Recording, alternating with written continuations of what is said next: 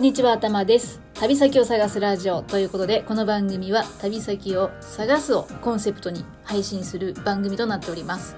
はい、今日はお便り返信会です。めちゃくちゃ珍しいですね。はい。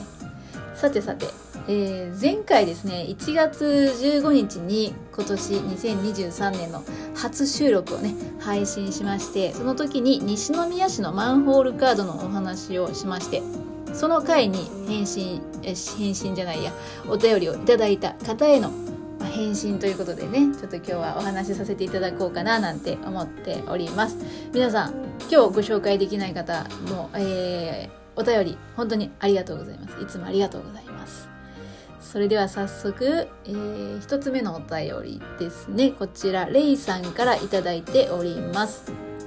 マンホールカード1枚目ゲットおめでとうございます。聞きながら、ララポートめっちゃわかる。甲子園球場めっちゃわかる。めっちゃわかる。となってました。ということで噛んでしまいました。はい。これから2枚目、3枚目とたくさんゲットする様子を聞くのを楽しみにしてます。ということで、レイさんありがとうございます。はい。この収録の後ですね、またお隣の芦屋市のマンホールカードをゲットしまして、ツイッターの方で、えーつぶやいてたんですけども、それを見たレイさんがですね、えーこの間ライブに来ていただきまして、芦屋市のマンホールカードを見たで、ということでよかったということで、えーコメントいただきました。ありがとうございます。えーレイさんの出身県でもあります兵庫県のマンホールカードを中心にですね、これからも収集していきますので、ぜひ引き続きお楽しみください。はい。えー収録よりも多分ツイッターの方が早く情報公開されますのでね、そちらの方も確認していただければと思います。レイさんありがとうございました。引き続きお楽しみに。はい。そして、えー、二つ目のお便り、こちらがいいかな。はい。えー、もぐもぐちゃんからいただきました。ララポート甲子園の2階にゴディバがある。ガーデンズの2階にもゴディバがある。もぐもぐ茶をということで。はい。ありがとうございます。えー、なんとも、なんともなんともなお便りをいただきました。ありがとうございます。はい。ララポート甲子園というのは私が、えー、と、西宮市のマンホールカードをゲットした時に行ったショッピングモールというか、まあ、ショッピングセンターですね。そして、えー同じく、ね、ゴディバがあるガーデンズというのは、えー同じく西宮市にあります、阪急西宮ガーデンズというね、えー阪急沿線の、えーと、西宮北口駅のところにあるね、え大きなショッピングセンターです。はい。映画館なんかも併設されておる、もう西宮市でも一番人が集まる場所なんじゃないかなっていう、そんなショッピングセンターなんですけどね、かつて、オリックスバファローズと呼ばれる球団ありました。えー今何でしたっけ？オリックスって言ったら皆さんわかるんでしたっけ？はい、そんなオリックスバファローズの本拠地、阪急西宮スタジアム跡地のね、再開発で作られた大きなショッピングセンターでございます。私も、あの、かつてはね、この近くに住んでおりましたので、よく行きました。今も映画を見に行くっていうと、大体ここに行ったりしますね。買い物も割と、えーここですることが多いかと思います。はい。えー、ほんとね、休日はね、大変な人で賑わいます。お昼時のレストランは、もう休みの日とかはもうなかなか入れないですよ。うん。まあそんなね、人気のショッピングセンターでございます。はい。さてさて、ね、えーララポートとね、ガーデンズ、あ兵庫県民がね、よく集まる場所だと思います。えー西宮市を代表するショッピングセンターということで、以後、お見知りおきを。はい。もぐもぐちゃん、ありがとうございました。さてさて、次のお便り行きましょう。はい、次は、えー、のどクリックさんからいただきました。お便り、丁寧なお便りありがとうございます。ちょっとポイントポイントを紹介させていただきましょう。えーマンホールカード初ゲットということで、おめでとうということで、えーよく人が歩くところのマンホールはすぐに色落ちしますねということで、えー私が甲子園のね、マンホールカードゲットして甲子園のそのマンホールのところに行ってきたんですけれども、えーマンホールカードのに書いてあるマンホールはここにありますっていうのがね、あの、紹介されてたりとかしたので、その実物のとこに行った時に、マンホールの色が結構落ちてるよねって、もうちょっと保存ちゃんとした方がいいんじゃないかっていうことを喋ってたんですけども、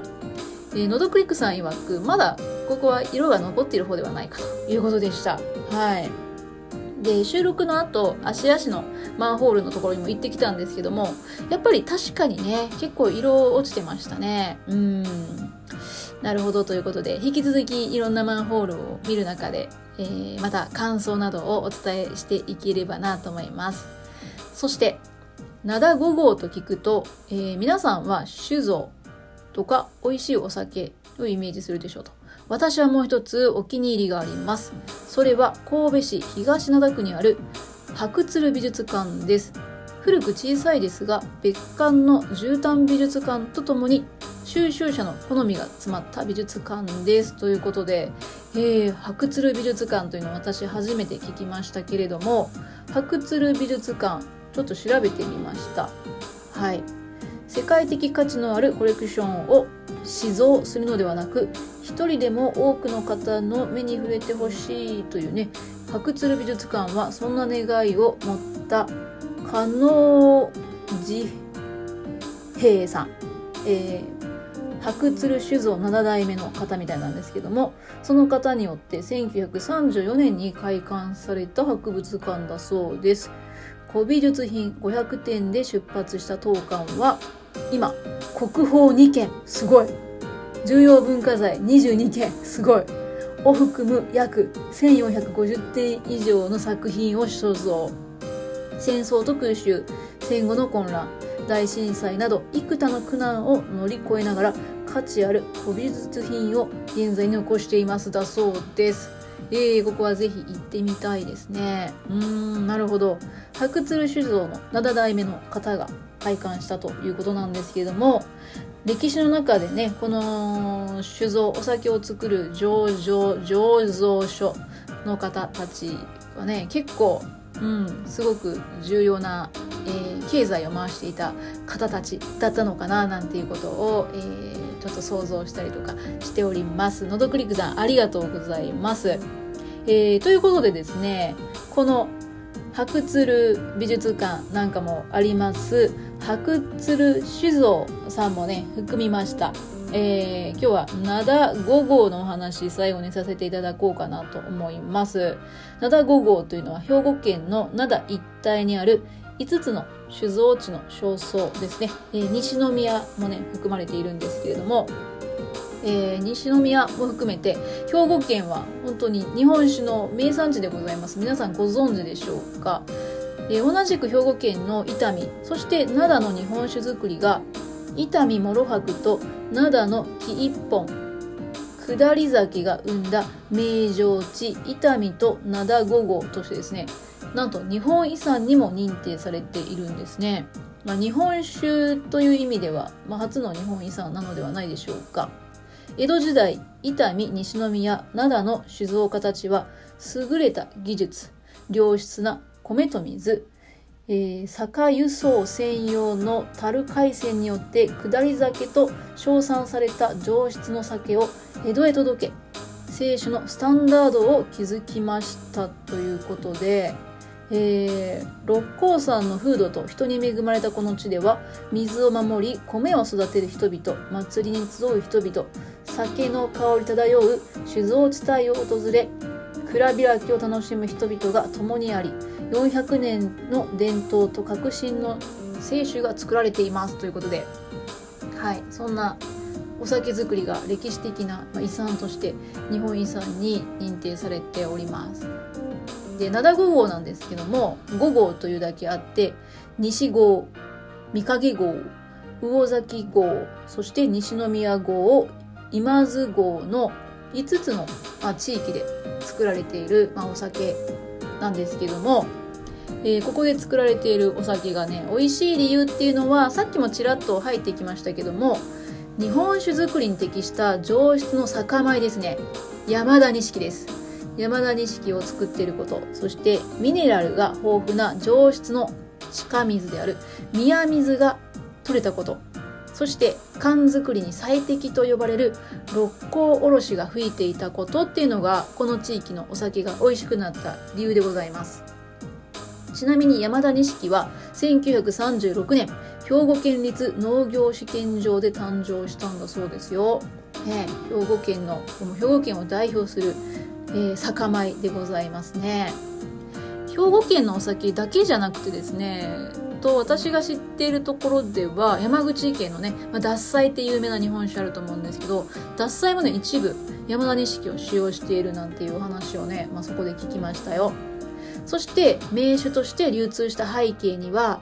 えー、製品をね水上輸送するのに便利な港があったっていうところがあるみたいですね。で江戸時代以降日本酒の名産地として栄えました。